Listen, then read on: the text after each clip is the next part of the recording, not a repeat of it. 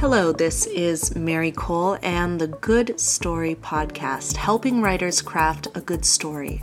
With me, you will hear from thought leaders related to writing, and sometimes not, about topics important to writers of all categories and ability levels. Here is to telling a good story. Hello, hello. This is Mary Kole with Good Story Podcast. For this very special third episode, I would love to welcome Peter H. Reynolds, author, illustrator, uh, and dot connector extraordinaire. Uh, Peter, it's so wonderful to have you on. Could you please introduce yourself for the audience? Sure. Well, an absolute honor to be with you. Um, I am Peter uh, Reynolds, uh, although when I go to schools, kids always call me Peter H. Reynolds. Um, and that is Peter Hamilton Reynolds. Oh. yeah. Uh, I was uh, born in Canada with my twin brother, Paul. And we came to the United States when we were three. Um, and I always say that we have a journey family because my father was born in Argentina, mom was born in London, grandparents born in New Zealand, another in Scotland. So Oh so wow, a lot, and uh, so we're we're we are a journey family, and I know a lot of people out there can relate to that. Um, and I think that's probably one of the things that helped uh, me become a storyteller because our family is full of stories, and I have been sharing those stories through my books like The Dot and Ish and The North Star and collaborations with Megan McDonald. I illustrate the Judy Moody series, mm-hmm. and I also illustrate the the I Am series uh, by the, the lovely human being uh, Susan Verde. Uh, I am human. I am yoga. I am peace. I am love, and we're just wrapping up our next one called I Am One, and that'll be out next year. And I also am collaborating with my twin brother Paul. We did We've done four books together, the Sydney and Simon series, and and uh, a book called Going Places. And then, of course, I collaborate with myself. so I, I get to illustrate my own stories, and I've done a, a bunch recently for Scholastic. Uh, Happy Dreamer, uh, The Word Collector, Say Something, and there's a new one that's coming out called Be You, a handbook for amazing human beings. And um, so, and I also have an animation company uh, called Fable Vision in Boston, uh, with 35 full-time artists, writers, programmers, animators, creating really cool, meaningful media that we hope will change the world. And uh, to top it off, I also have my very own bookstore called the Blue Bunny in my hometown. Um, there's more, but I guess. I was gonna say, do you do you fit eating and sleeping into the schedule at all? Uh, I'm going to investigate those concepts. that work life balance thing, right? The mythical idea that I think some of us uh, we put a little pin in it for to investigate later, just not now because we're too busy. Well, being born a twin, you know, I think that might have something to do with it. You know, that um, you know, if you have a lot to do, uh, be born a twin, because um, you can get twice as much stuff done. Oh my gosh. Um, I, I will put that on my to do list. Yes. Paul and I always say if you don't have a twin, find a twin. Um, and he is uh, he he is an amazing human being who has been my cheerleader on the journey. And I finally I told him I'm like Paul, I appreciate all of your cheerleading, but you know you're an amazing writer, thinker, teacher, and father, and I you have a lot of wisdom to share with the world. You should really uh, start doing your books. So fortunately, he started, and he's he's now on a roll, and uh, I've been able to collaborate with him on his books, um, and he's got lots more to come. That is wonderful. So, one of my questions was going to be uh, you know, you are a writer, you are an illustrator, you write yourself, uh, your own projects, as you said, but you also illustrate. So, why don't we just dive in. That was going to be my first question anyway. How is the process different and how do you approach projects when they're sort of your own? Uh, you've you've come up with the idea, the whole concept, I would imagine, and you're going to be the one taking words and uh, images across the finish line. And how does that differ from when you're coming into somebody else's idea and words and you're acting as collaborator? Uh, yeah, you know, it's interesting. I think in both cases, you know, if I'm writing my own story, I make a movie in my head. That's kind of how I start. I come up with the idea, and then suddenly I just imagine that idea, uh, you know, cast with characters and setting, and it becomes a little movie in my head.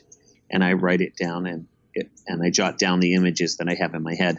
But I think the same thing happens, you know, when I read somebody else's work, I t- immediately turn it into a movie. Um, and I can see it in my head as I'm reading. I'm turning your words into into into characters, and it's a equally fun process for me. Um, in some ways, it maybe it's easier to illustrate other people's stories because you know that's the way Megan McDonald wanted. she described the scene that way, and we're going to stick with it. Whereas if I'm writing and illustrating, I could always change my mind mm. As the writer, and it can, you know, you can you can drive yourself a bit crazy, you know, with all the possibilities. so, yeah, eventually you have to just say, okay, all right, let's settle down and choose. If we're going to choose a character, we're going to choose the story. Um, but I love both. I really do. I love collaborating. In fact, it's probably um, um, it's you know I have less of my books out there yeah. than I would like because I, I actually have a, a journal called Books Not Yet in Print, and it's my imaginary catalog with all of my future book ideas. Mm. And I have mm. I have and I draw the covers to the book, so it looks like a, like a little scholastic catalog. Uh, and the books don't exist. Well, some of them do now because as I, I thumb through, I, I see the ones that I've done. But I have about 400 uh, book covers that I've drawn. And I know each one of them. I know the story um, inside each one of them. So um, I'm I've, I've, done the math, and I'm not quite sure I can. I don't think I can get them all done. Uh, so that's why you know I mean collab. Well, I I love making lovely stories and bringing good stories uh, to the world. So if I can help a friend, um, and you know my my collaborators are my friends. I only work with people I like mm-hmm, um, mm-hmm. and whose hearts are and minds are in sync with mine. Um, I got the I had the honor to work with Amy Krouse Rosenthal, yeah. who is truly one of the most extraordinary people on the planet, and um, you know it was such a joy working with her. It, it actually felt very twinish. Uh, and I, I also described Susan Verde as my cosmic twin sister uh, because we're so so much alike. When I read her words, I'm I think I'm like, wow, I, uh, this sounds like a book that I would have written, um, and it, it, feels very natural. So illustrating her stuff is very easy for me uh, because it sounds, yeah, it's it's vocabulary that's really f- familiar to me. I think that is uh, a very wonderful point, and we'll come back to sort of the heart of what you do, the heart at the heart of what you do, so to speak, with uh, some of your uh, charitable work, uh, TLC. We will get to that, but I think it's it's very interesting that you you talk about this concept of twins and collaborations and sort of being like-minded uh like-spirited with the people that you work with i mean at your at your sort of level in your career you can probably have your pick of anybody. Are you looking for new collaborators? Is there you know sort of is there room to add to the the twin ship at this point? Or do you have sort of do you have your your base team of people that you will want to be working with? I'm open to all possibilities. I i get excited about uh, the whole concept of duets uh, and you know being surprised by combining people that maybe you wouldn't have expected to uh, to work with you know it's like there's that great uh, holiday song video, uh, Bing Crosby and David Bowie mm, mm-hmm, singing mm-hmm. Uh, the Little Drummer Boy, which is it just it's so lovely to see those two. They were so different, and yet they made something really beautiful together. So um, I, you know, I, I welcome uh, being surprised. Uh, you know, working with uh, well anybody that's got uh, a story that is going to help uh, heal the world, make it a better place, get people to be more thoughtful. Um, and uh, so, yeah, so I'm, I'm definitely, I'm open to collaborating. Let's talk a little bit about the craft the illustration craft as as you approach it. You have uh, in your case these 400 books in your journal and you sort of you have the ideas. Maybe there are changes to the ideas that you can make as as as you work. And then you have you know somebody else's manuscript that you come to. What usually in these movies that appear in your head what do you usually see first? Is it sort of all over the place, or is your entry point into a story the character, the a certain look or movement of the character? Is it the world of the story, for example, something, some detail uh, of the world that that draws you in? What? How does the movie usually open when you sit down with a new project? Well, it depends if somebody's sharing the the idea or if I'm reading a manuscript. If I read the manuscript, I I literally I literally take each word and I turn it into an image. Um, and I kind of let that person be the director of my film.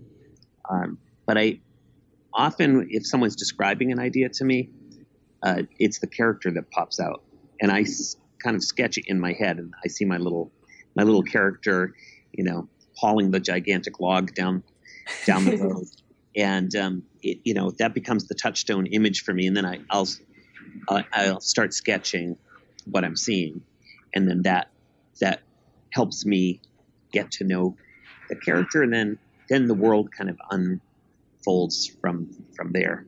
And what about your use of color? One of the books that we uh, read in my house a lot, I have a three and a half year old son and, you know, a 10 month old son, but the three and a half year old is really into Guyku, uh, which is a project I love. And there, your use of color is very judicious to reflect each season how how do you interact with color how do you create uh, some of these other kind of elements of the world not just the the line work? Yeah, well, less is more is my uh, guide. I think that you know our imaginations are are pretty amazing, and that you don't need to uh, deliver every bit of information. You know, his pants are red and his you know his shoes are green. And in some ways, it's almost a distraction, unless the story was about the green shoes. Right. You know, if it's a big deal that it's the green shoes and he's the only kid in class with green shoes. Um, and if, then, in fact, I would even reduce the color, like in Guyku, which is a lovely collection of uh, poems for guys, uh, and although gals can read them too, uh, by Bob Raczka.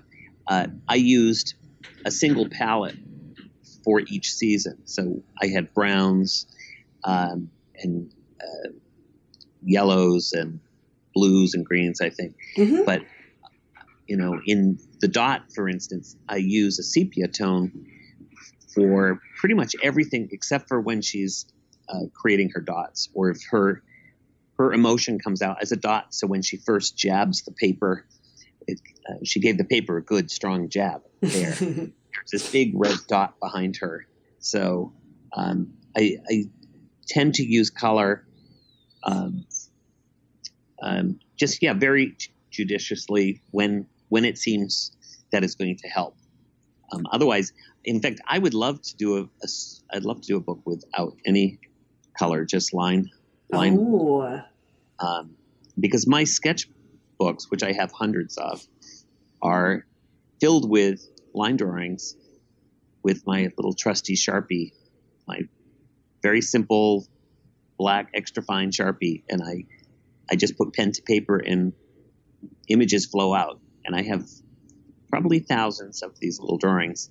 And I, you know, I don't think they need color. So, I mean, Shel Silverstein is famous for, yeah, right, just just line on paper, no no color whatsoever. But of course, in in the kid lit world, as we know, um, you know, there are publishers, and publishers want to sell books and they there's kind of a, a safe lane in children's books. Yep.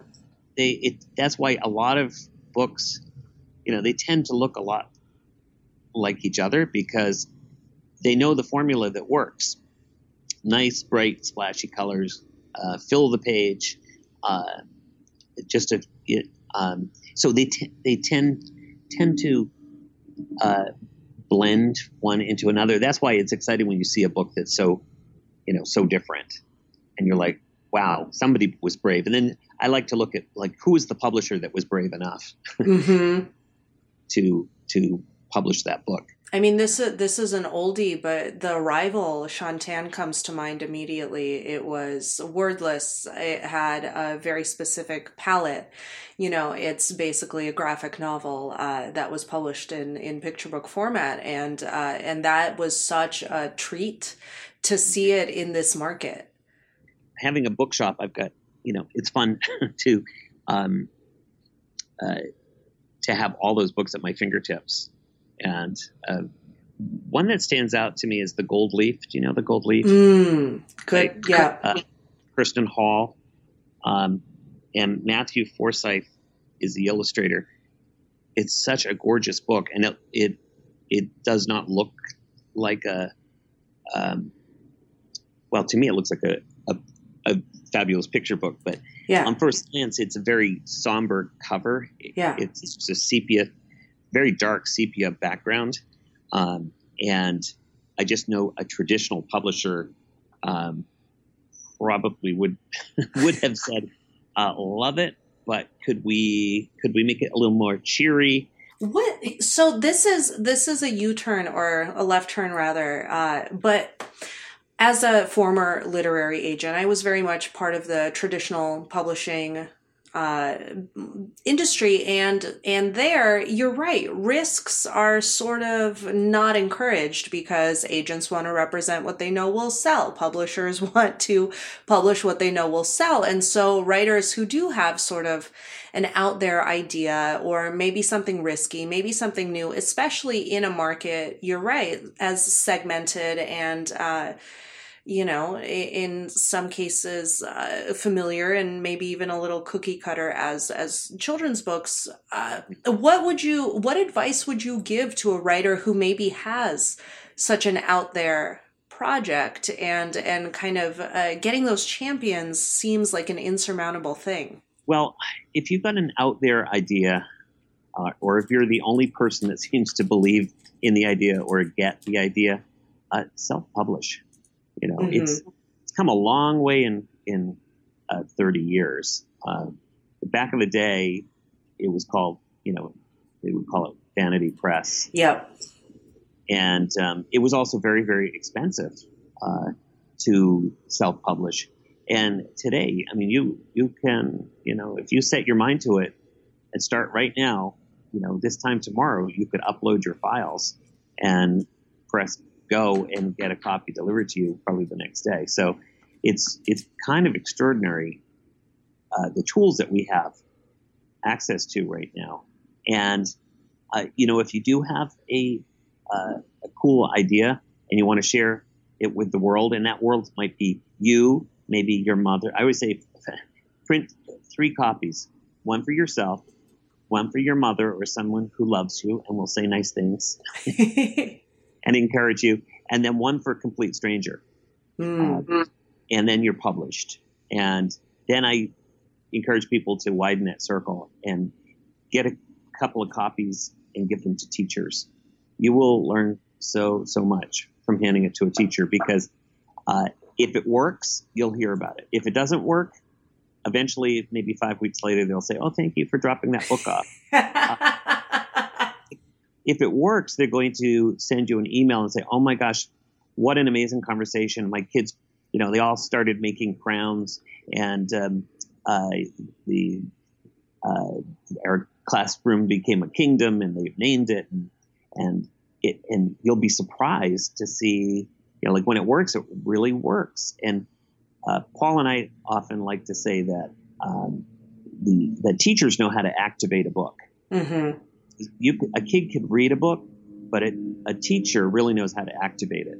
And when you activate a book, you do that deep dive into it, and you you not just read it, you reread it. You start figuring out the meaning. Uh, you start having conversations, and then you explore the ideas in you know physical ways by you know, making things, by making songs, uh, by creating costumes, and that one you know five minute story experience can actually turn into a week long, a month long, a year long experience, and will be transformational for the kids that experience it. So I'm really going to put the screws to you here. Um, and ask the question that I think is on every writer's mind, whether they're writing a picture book, illustrating a picture book, writing something for uh, non-children's readers even because I think that this this nugget of an idea is is relevant everywhere. But how do you how do you achieve that that kind of traction with a book? What does a book need to have to take it from a mm, thank you for dropping this off sort of polite reaction to the kind of reaction that runs for not just a year, but years? Uh? Because I think a lot of the books that you work on have this quality, this X factor. Um, and, and I'm really curious to to hear if you have an answer for this question because a lot of writers are wondering this exact thing.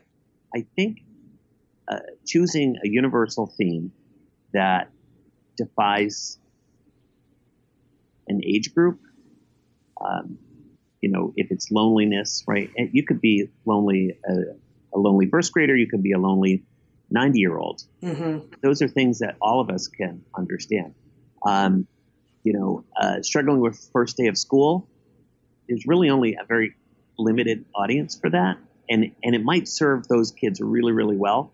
But if you're 25 years old, you're probably not going to be able to discern the metaphor for, you know, life from, from reading a story about a kid struggling with the first day at kindergarten. Um, and uh, I think also when we're writing stories that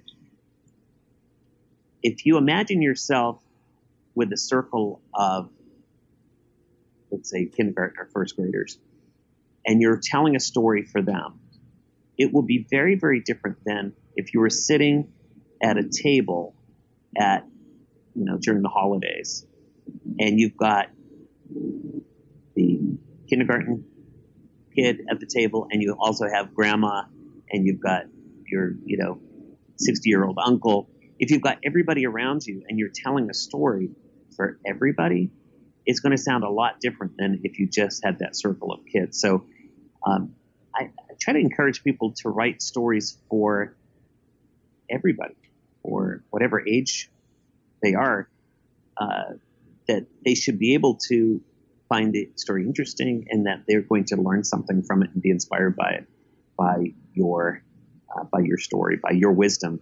And that's another thing I, I tell people if you're looking for a story idea, um, look for the wisdom that you've collected along the way. The good news is uh, that we get a whole year's worth of wisdom.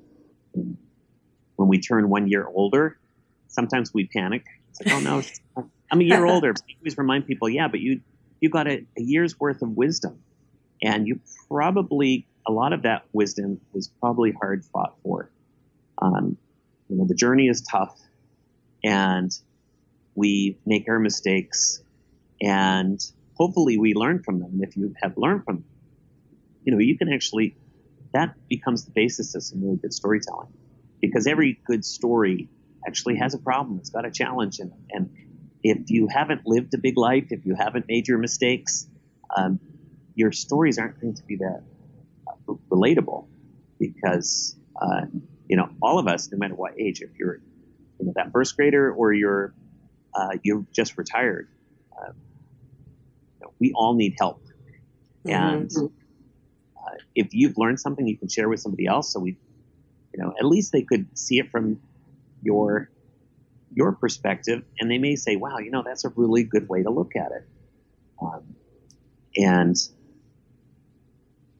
I know with my twin brother, we're, we're identical twins, but we're we look at the world differently. And Paul definitely teaches me. I remember we were in we were in the car together. We were driving to Boston, and it was raining. And we get onto the highway, and we see all the red lights, and and I sort of groaned and I said, "Oh my god, you know, this is going to take forever to get to Boston." And Paul just very quietly looked at me with a smile and he said, "More time to spend together." And I thought, "Wow, you know, I was looking at this thing as we're stuck in traffic." Yeah. And he looked that, "Wow, we get to spend more time together." And so it was his perspective of the same situation, and it and that stuck with me too. And that's why, you know, stories are awesome because they they they're really sticky. You know, the, the good ones are really sticky, and the the the the idea, the enlightenment in that story uh, can stay with you for your whole life. So I'm hearing a bunch of things that I love here. I think the takeaway though is Peter H. Reynolds advises you to go out and make mistakes. Am I Am I right?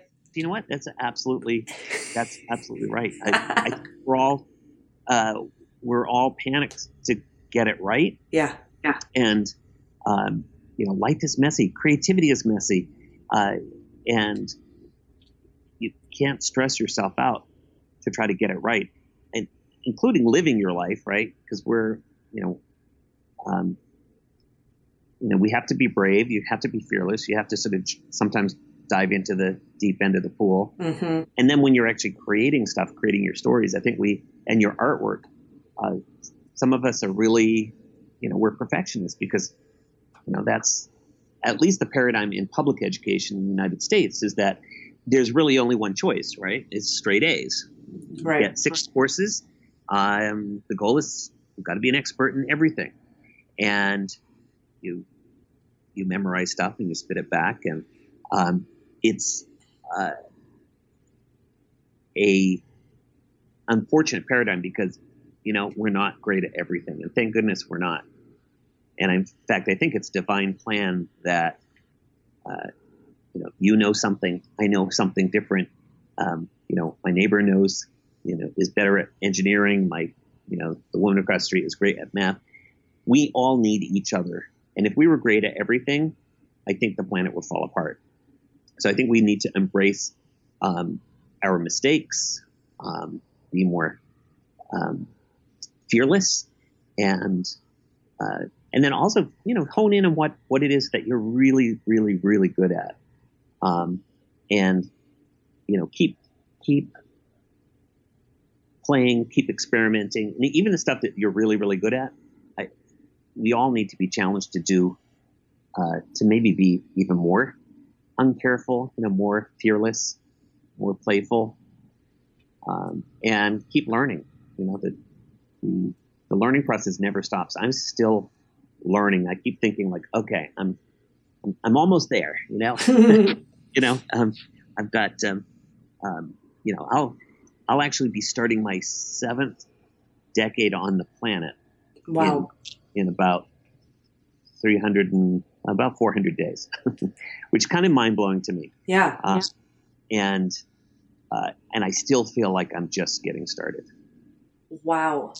So I'm going to pivot to something else that you said because there's been so much, I think, good perspective. And now, Paul, move aside. You're the one giving some really good perspective here. Um, so, one of the things that I think is key to making a book sticky, like you said, is this universal theme, universal experience on the page. It can come from multiple characters in picture book, which is why I think getting some of that intergenerational sort of family story on the page is really effective and that's why so many adult novels literary pardon me literary fiction projects, the intergenerational story is just so sticky to readers because it does uh, open up doors for multiple layers of experience, different perspectives, as you said. But one of the traps a lot of writers fall into in the picture book space is having grandma come in with her depth of experience and say, Well, see, Johnny, that's why we share, and sharing is great. And a lot of books sort of almost disenfranchise the kid audience by putting the answer right there on the page. So if a writer is really struggling, they have a universal theme. Oh, golly, they just want to shove it in there. Um, how do we do this in a way that sparks the reader's creativity, their innate intelligence, because I do think picture book audiences and readers are very, very capable of complex thought, maybe not complex vocabulary or sentence structure, which is another sort of uh, obstacle a lot of writers uh, fall into when they when they write for this audience. But how do we honor that picture book audience without hitting them over the head with that great universal theme that that writers have come up with? How do we get that medicine in there uh, without the kids tasting it through the syrup of the story, if you will? That is one of the big problems when people are just beginning. Uh, and actually, I know some people who've been doing it for a long time, and they, they, I think they don't trust the power of their story to create conversations after the book. You know, when you close that book, uh, your brain immediately starts uh, figuring it out. And then you can start having conversations. And I think if you trust the, that process, that if it's a powerful idea, the conversation is going to really just get started after you close the book. Mm-hmm. And tr- trust that there there will actually probably be a a wise other hanging around, or it could be your twin. um, that you can discuss a book with. And picture books, especially, are designed for two people. You know, when I look at a picture book and it opens up, there are two sides. I always thought, like, that's kind of nifty because when you're reading to a child, you know, they get half and you get half. And mm. of course, the best kind of storytelling is interactive storytelling, where you're not just narrating the story, that you're pausing, looking at the pictures, asking your young co-pilot what they're seeing and um, guessing what might happen. Uh, and then when you close that book, you can you can have that conversation about um, you know how brave the, the, the, girl was, or you know. Um, so I think maybe people panic as they're writing their story and think, oh, you know, I, I, I just want to make sure that they understand right. sharing is caring. So, and as you say, right, right, grandma comes in it's like sharing is caring, boys and girls, and you know, there it's, uh, uh, it, it's not my cup of tea. I mean, some people don't notice it. I I do. It makes my skin crawl a little bit because I I think that um, well, again, less is more, and that's something I like to encourage people to do is uh, take your lovely, precious story that you've crafted and see if you can remove sentences. Yeah. And and does it still work? And you know, I mean, the ultimate test is could you tell it without any words? Mm. Um, and you know, what would people be able to get it if they just sort of peeked into your world and you saw the, you know, the bear on the unicycle and to figure out um, what's going on without words. But I actually, I'm a big fan of words. I think, you know, people who are visually impaired, they need those words. So, yeah. um, you know, I'm a big believer that, you know, a picture's worth a thousand words. But if you can't see those pictures, uh, you're not going to get the essence of what that, what the story is uh, about without words. So, you know, don't forget how powerful those those words are, even if you're trying to do a very sparse story. Um, make sure that you've got enough of that story being told through words, and then, you know, if the pictures supply those extra layers, that's that's awesome. So I think that's something else that a lot of people who come from the writing side of things tend to struggle with, uh, which is allowing room for illustration. Mm-hmm. Uh, a lot of the manuscripts I see, they're, you know, over a thousand words. Uh, the, the character visuals are described in great detail. There are a ton of illustrator notes. Uh, we get a lot of action described in detail, setting what might your recommendation be as you know as an a, a, very, very uh, highly trained and experienced illustrator, how do you tell a writer, hey, trust that your story is coming across and leave some room for the illustrations. What sorts of things do you not need, for example, in a manuscript when when it arrives on your doorstep? Well, I think I'm probably not alone in having a really busy schedule, and I'm, uh, you know, someone shows me something, uh, especially a story, I I would love to experience the story as quickly as possible. Mm-hmm. And uh, when I get things that are overloaded with notes about, you know, the you know basically the stage directions, um, it's it gets in the way of me experiencing the story. And I can make that little movie in my head, even with you know there might be twelve sentences, and I can turn those twelve sentences into a book, into a movie in my head. So I don't need all the extra stuff once we get get busy in creating the book, if you have some, uh, if you have helpful notes on, you know, um, what the town square looks like, and if it's really important to you, if there's elements that are really important to you, but I think it's also, uh, in some ways, it's uh, you're taking some of the the magic away from the illustrator mm-hmm. by giving all of those directions and I think you need to, I think you absolutely write all those notes down because if in your if in your head you see this movie and it's it looks a particular way and it's set in this, you know, it, it matters that it's set in Turkey. Um, you know, uh, write that down for yourself, but you know, save that for later. Um, and be surprised because the illustrator is going to take your words and it might take it in a completely different direction and that might completely delight you. Um, if it doesn't, then you can say, do you know what? I was actually not, you know, I was picturing it being less sci-fi or, um, mm-hmm. you know, more timeless. And um, so it's, again, I always go back to less is more.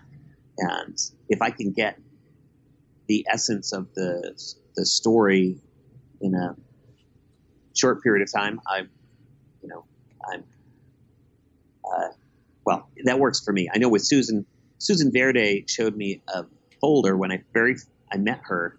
First time I met her, she had a folder and she had some poems, and I read one of these poems, and it, the first one was called "The Museum," and it took me about, you know, I know a minute to read, and I fell in love with it. I love the concept of this little girl romping through a museum, yeah, and every piece of art makes her feel a different emotion. And that idea, I totally resonates with me. And I'm like, yes, I want the world to uh, experience museums in a in a much more di- dynamic, emotional way. So she had me. She had me with very few words, and there were no notes. It was just uh, it all fit on one eight and a half by eleven sheet of paper.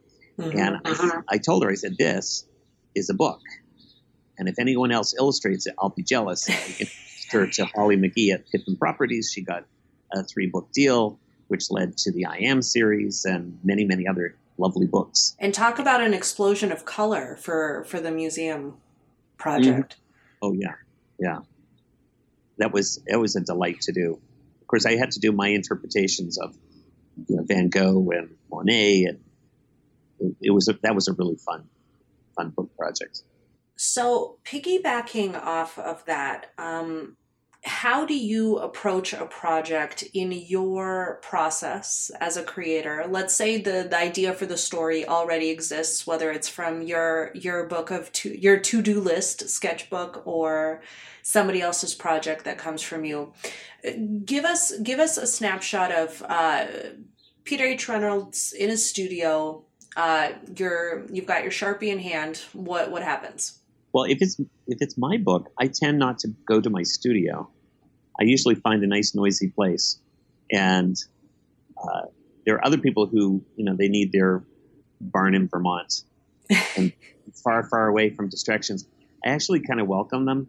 I feed off of energy around me, so you know I'll find a cafe or a restaurant, and I just find a little spot and I nestle in, and I put my sharpie to the page and I uh, will either start with a illustration, or I'll start with, well, I might know what the concept's about. Then I just start writing and try to get into that flow space and let the story sort of tumble out.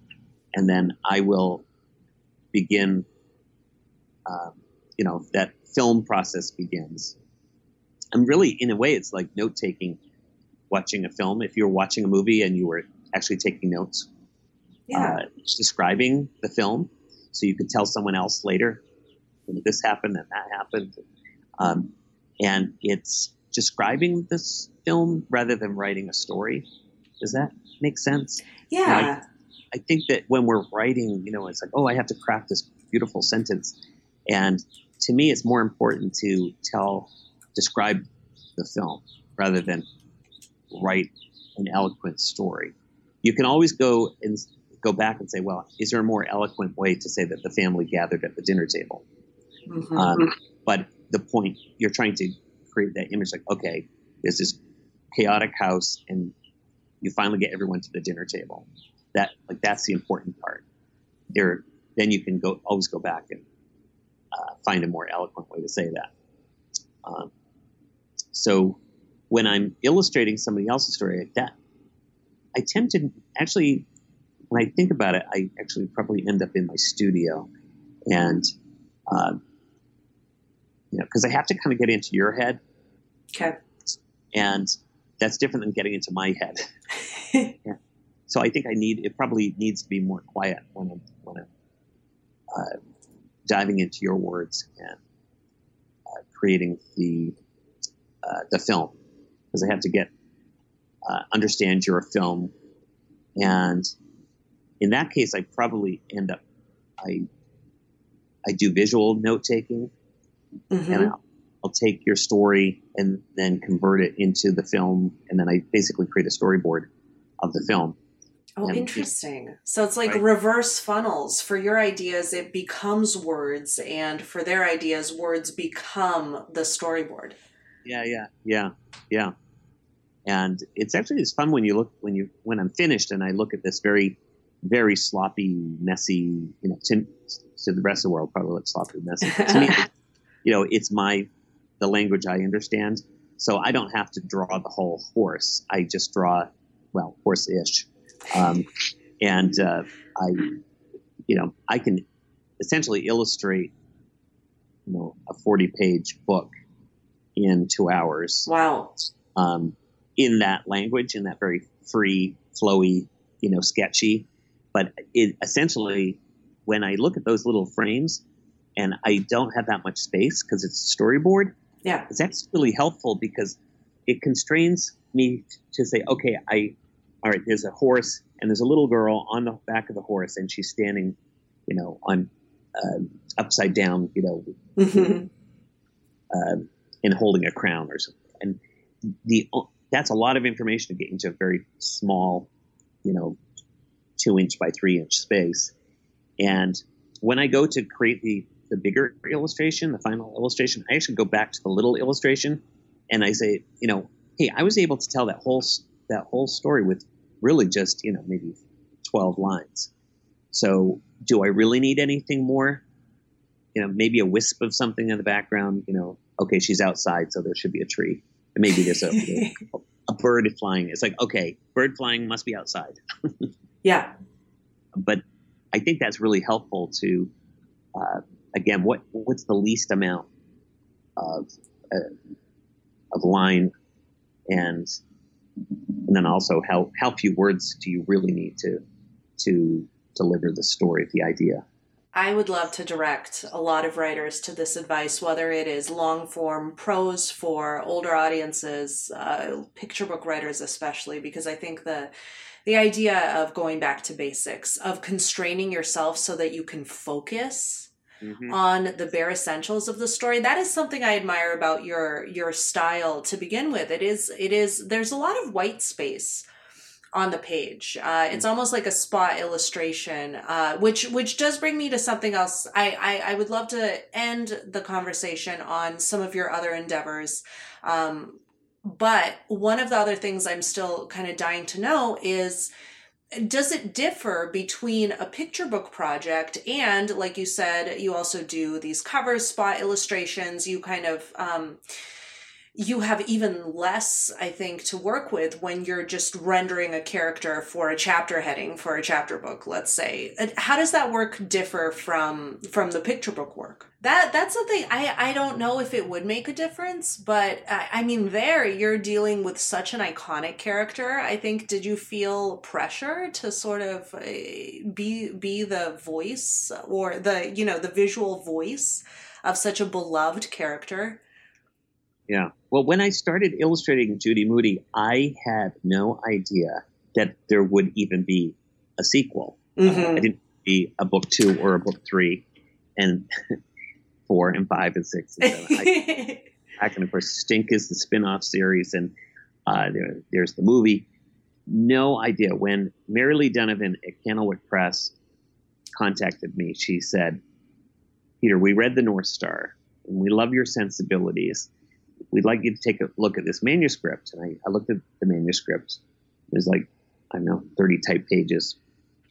And, yeah. uh, and it was titled Judy Moody Was in a Mood, Not a Good Mood, a Bad Mood by Megan McDonald. And so I read it over the weekend. And as I was reading, I was making my movie and I jotted down little illustrations on three by five cards. And I ended up with, I don't know, about 45, 50 wow. illustrations. And I brought them into Candlewick the next week, and I said, "I love the story. I think this is uh, this character is a uh, delightful, feisty girl, uh, and she's very creative." Um, and so they saw this big stack of drawings, and they said, "Oh wow, you know, we weren't we are going to do the cover and some chapter head, headings." And they said, "But you know, they looked through them all, and they're like, oh, we like them all can we use all of them? And so I said, sure. So those, those were the rough ones. So obviously it took longer to do, do the final rendering of each one. Um, and I set myself up after that uh, with a lot of work because Judy Moody and Stink are very heavily illustrated. Mm, mm-hmm. um, due to that, me just sort of letting it pour out. and you know, then when you do the first one, then you, the second one has to right. feel like the first one. Um, and then about, I guess it was the third book that the series really took off. And then by the fourth and fifth, I kind of knew I was, um, I had been very, you know, privileged to be invited into this iconic um, characters world. And I, uh, uh, I feel like a caretaker for for this for that world. Yeah. And I, um, yeah, I'm, I'm, really proud of how that, where that series has, has gone. Um, and for me, I zigzag between doing my picture books and then doing Judy Moody, which is some people are a bit surprised. They're like, you oh, Judy Moody. Oh, I, I, didn't realize you did Judy Moody. Um, you know, I think as writers and illustrators, we have a little dial and you can kind of dial to different frequencies. Mm-hmm. And there's a Judy Moody frequency, which is a little, a little zanier, and a little wackier. Um, and uh, uh, and then Stink is even wackier. a little more crazy. And in each one of the Stink books, Stink, he's an artist, so he has comics. So I get to be Stink, drawing, and so his drawings are like really crazy and fun. And then I can dial it to you know up to you know the dot, and then the Water Princess, which is you know, based on a true story of a little girl um, in a village in Africa looking for water, and that that's a you know a much more realistic frequency. Yeah. And but I you know I have I sort of have control of that that dial. Do you need um, time to reset? I mean, you you mentioned going to a cafe for one type of project when it's when it's your own. Do you need uh, sort of an artistic palette cleanser, or are you able to sort of jump around? Um, I build in little retreats throughout my year, and mm-hmm. I actually I will find a you know, I call it the undisclosed location. I, I kind of spin a wheel and I end up someplace on the planet, and I and it might be you know five streets over, it might be in another country but I uh, do I unplug myself and I just start sketching. for, for myself. And I think that's a really, I think it's a good piece of advice for all of us is spend more time being truly you. Uh, and I know that we writers and illustrators, we, you know, we have to pay the rent. So you want to make your publisher happy, your agent happy, your editors happy, your audience happy, but you have to make sure you carve out time to make yourself happy. You know, write the story that that you want to write, that you want to read, um, and kind of forget about your audience um, in in the nicest possible way. Yeah. Um, you know, and and sketch something you want to sketch, and don't have a plan. You know, that's what's lovely about a sketchbook is, you know, you don't have a plan. You don't have to make the characters, you know, the, the, the shirt match the previous page. I mean, illustrating is really hard work, um, you know, because there's consistency and proportion and getting things just right. And if there's a windmill in the background, it probably resembles a real windmill. but you know, if you're just sketching for yourself and letting the lines pour out or writing for yourself, um, you know, to me, that's the holy grail is to be able to do something that makes you happy. And there's a lot of incoming, you know, with social media and, and you know, your friends and writers groups and editors. And it's just a lot of incoming noise. And I think it's pretty rare to actually, actually hear yourself think. And so, you know, I guess that's my wish for everybody is to, you know, find that space for yourself find that space for yourself and hear yourself think and create something that you love. So you have mastered this work-life balance, you stinker. You just didn't tell me. Well, I've had a few. I've had a few years to try try different methods, but um, yeah, I have a lot going on, but I do I do try to carve out time for myself, and I make a promise at night to read something but also open up my journal and and make some kind of mark. And sometimes it's a poem, sometimes it's a drawing, sometimes a whole story spills out. You know, it might be midnight, one o'clock in the morning. Um, Oof. Yeah. It's um, always fun to wake up in the morning and you know, I open up my journal and I think, you know, did I write something last night? Did I draw something? And I'll be surprised. I'll look at the page and think, I do not remember because I was drifting into sleep. Yeah. And uh, I actually love that little moment in time when you're you're you've got one foot in the real world and the other foot in the dream world, and to actually be able to record something from the dream world, put it on paper before you drift completely into the dream world um, it's pretty fantastic. To, to use that moment instead of you know scrolling on Instagram or whatever whatever a lot of us do when we're trying to trying to get to sleep. Um, so uh, to end, you one of the things that keeps you busy is uh, the work that you do with uh, the Reynolds Center, um, which you've uh, called the Reynolds Center TLC uh, Center for Teaching, Learning, and creativity. You have initiatives like International Dot Day. Can you speak to sort of you've mentioned it early on this this mission for inspiring others. You like to work with like-minded uh, creators. What are you doing with these initiatives? The Reynolds Center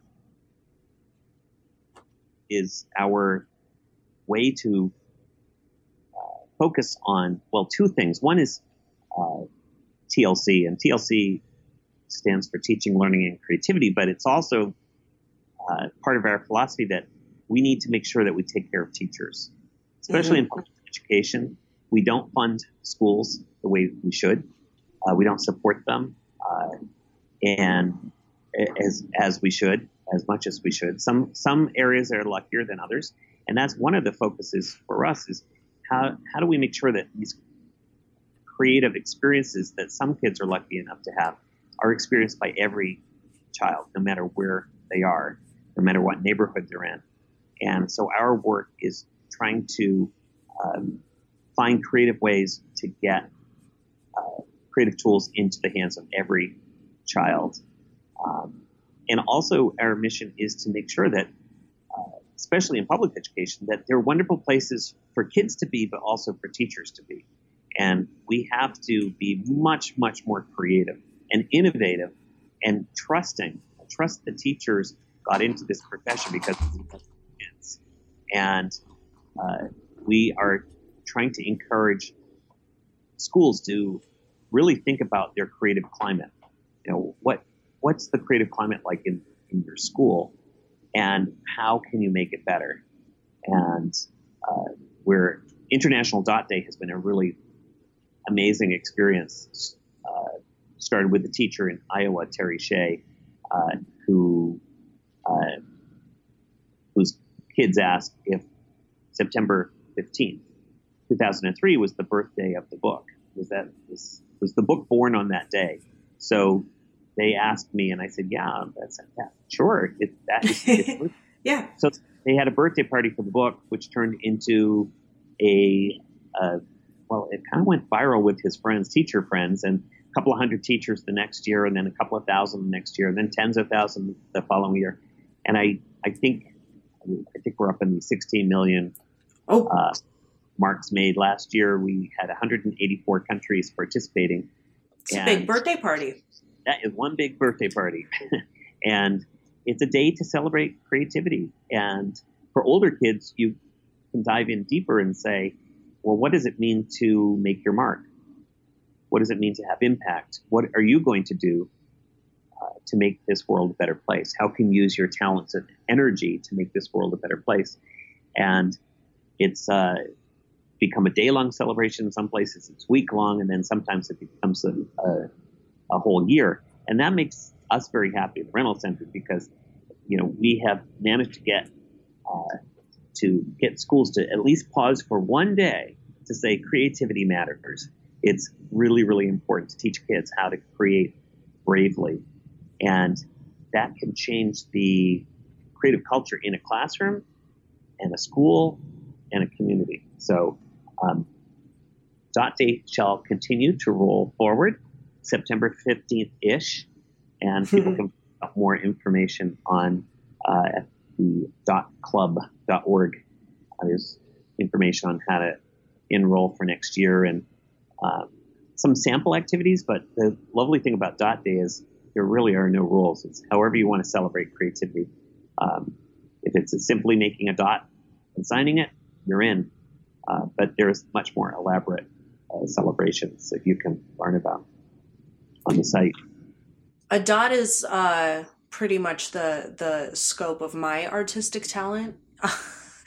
but uh, I, I love that idea. And I think that you've been so clear in this interview uh, about the partners that help make a picture book possible, not just publishers, right? A lot of writers are very focused on getting published, getting that agent partner, that publishing partner, um, or self publishing uh, partner, getting into that funnel, getting out there. But I think something that we really f- tend to forget when we're we're creating is that it really you do have a co-pilot or several co-pilots especially in the picture book space the child but also the um, the person that brings the book to life the reader. And in a lot of cases it's going to be a caretaker a teacher and writers are all part of communities where there are schools where there are classrooms where there are independent bookstores what can a writer do to to make their their community better creatively?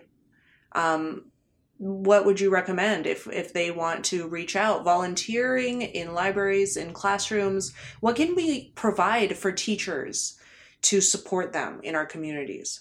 Especially in public schools they're very under resourced and they're designed for help for for creative people to come in and share the process um, and showing that it's possible.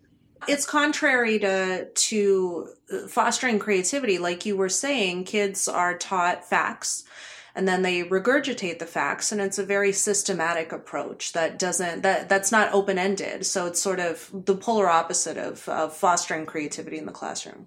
I, I think the holy grail in schools is teaching kids to think for themselves. Mm-hmm to me, that's what creativity is about. It's looking at a blank page and not being terrified, but being excited and uh, you know, being able to have at least some inkling of what that page could transform into. So if you know the best way to teach kids how to be creative is to show them what it looks like.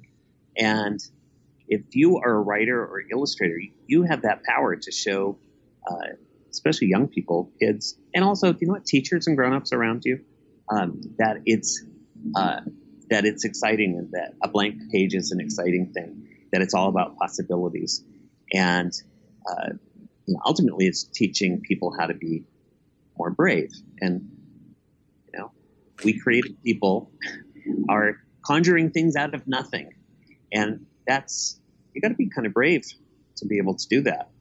Uh, so it's like you know someone pulling you out of the audience and giving you a microphone says you know uh, go. Uh, you you've got to uh, conjure something out of nothing. And you've, you've got to be brave to do that. So if we can teach our kids that um, that would be a wonderful thing. So you know the world definitely needs more creativity. We are in a very very tough spot yes. right now. Um, and the only way we're going to move forward is through creative breakthroughs. And so people with creative dispositions are going to help lead the way so that we can, you know, move forward and be in a better place. And so I, I'm sort of reminding everybody to activate their voices and be heard and inspire other people to do the same thing. I wrote a book called Say Something, and that is really a challenge to make sure that every voice is heard, whether it's through words or through art or through dance or through uh, just showing up. That you know, everybody has to celebrate their voice, and so the people out there who are creative and writing books and um, illustrating uh, you know how to do it. So invite other people to do it too, because we need we need everybody. Peter H. Reynolds, you are a treasure thank you so much for your time and for that bit of inspiration uh, for all writers, illustrators, artists, or just human beings to get out there, boost creativity in your life and also in your community, in the lives of young people. I think that is a mandate that we can all get behind as uh, fans and writers of children's books, especially. Um, and I just, I, I love your work personally and professionally. I love the message that you're spreading. I love what you've done for the community in all of the things that you do. Um, and I just, I really want to thank you for joining us today, for your time, your expertise, and the inspiration that you bring. So, Peter H. Reynolds, my pleasure to host you here. This has been a Good Story podcast. My name is Mary Kole. Here's to a good story.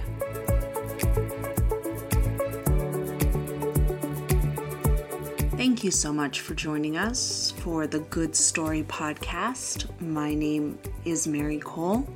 The Good Story podcast is made possible by my team Abby Pickus, Amy Holland, Amy Wilson, Jen Petro Roy, Jana Van Roy, Kristen Overman, Paige Polzine, and audio and video wizardry from Steve Reese. You can find us online at Good Story Company goodstorypodcast.com, goodstorypodcast.com. I'm at Mary Kole, that's Kole with a K, dot com. And also find your writing partner at critcollective.com. And here is to a good story.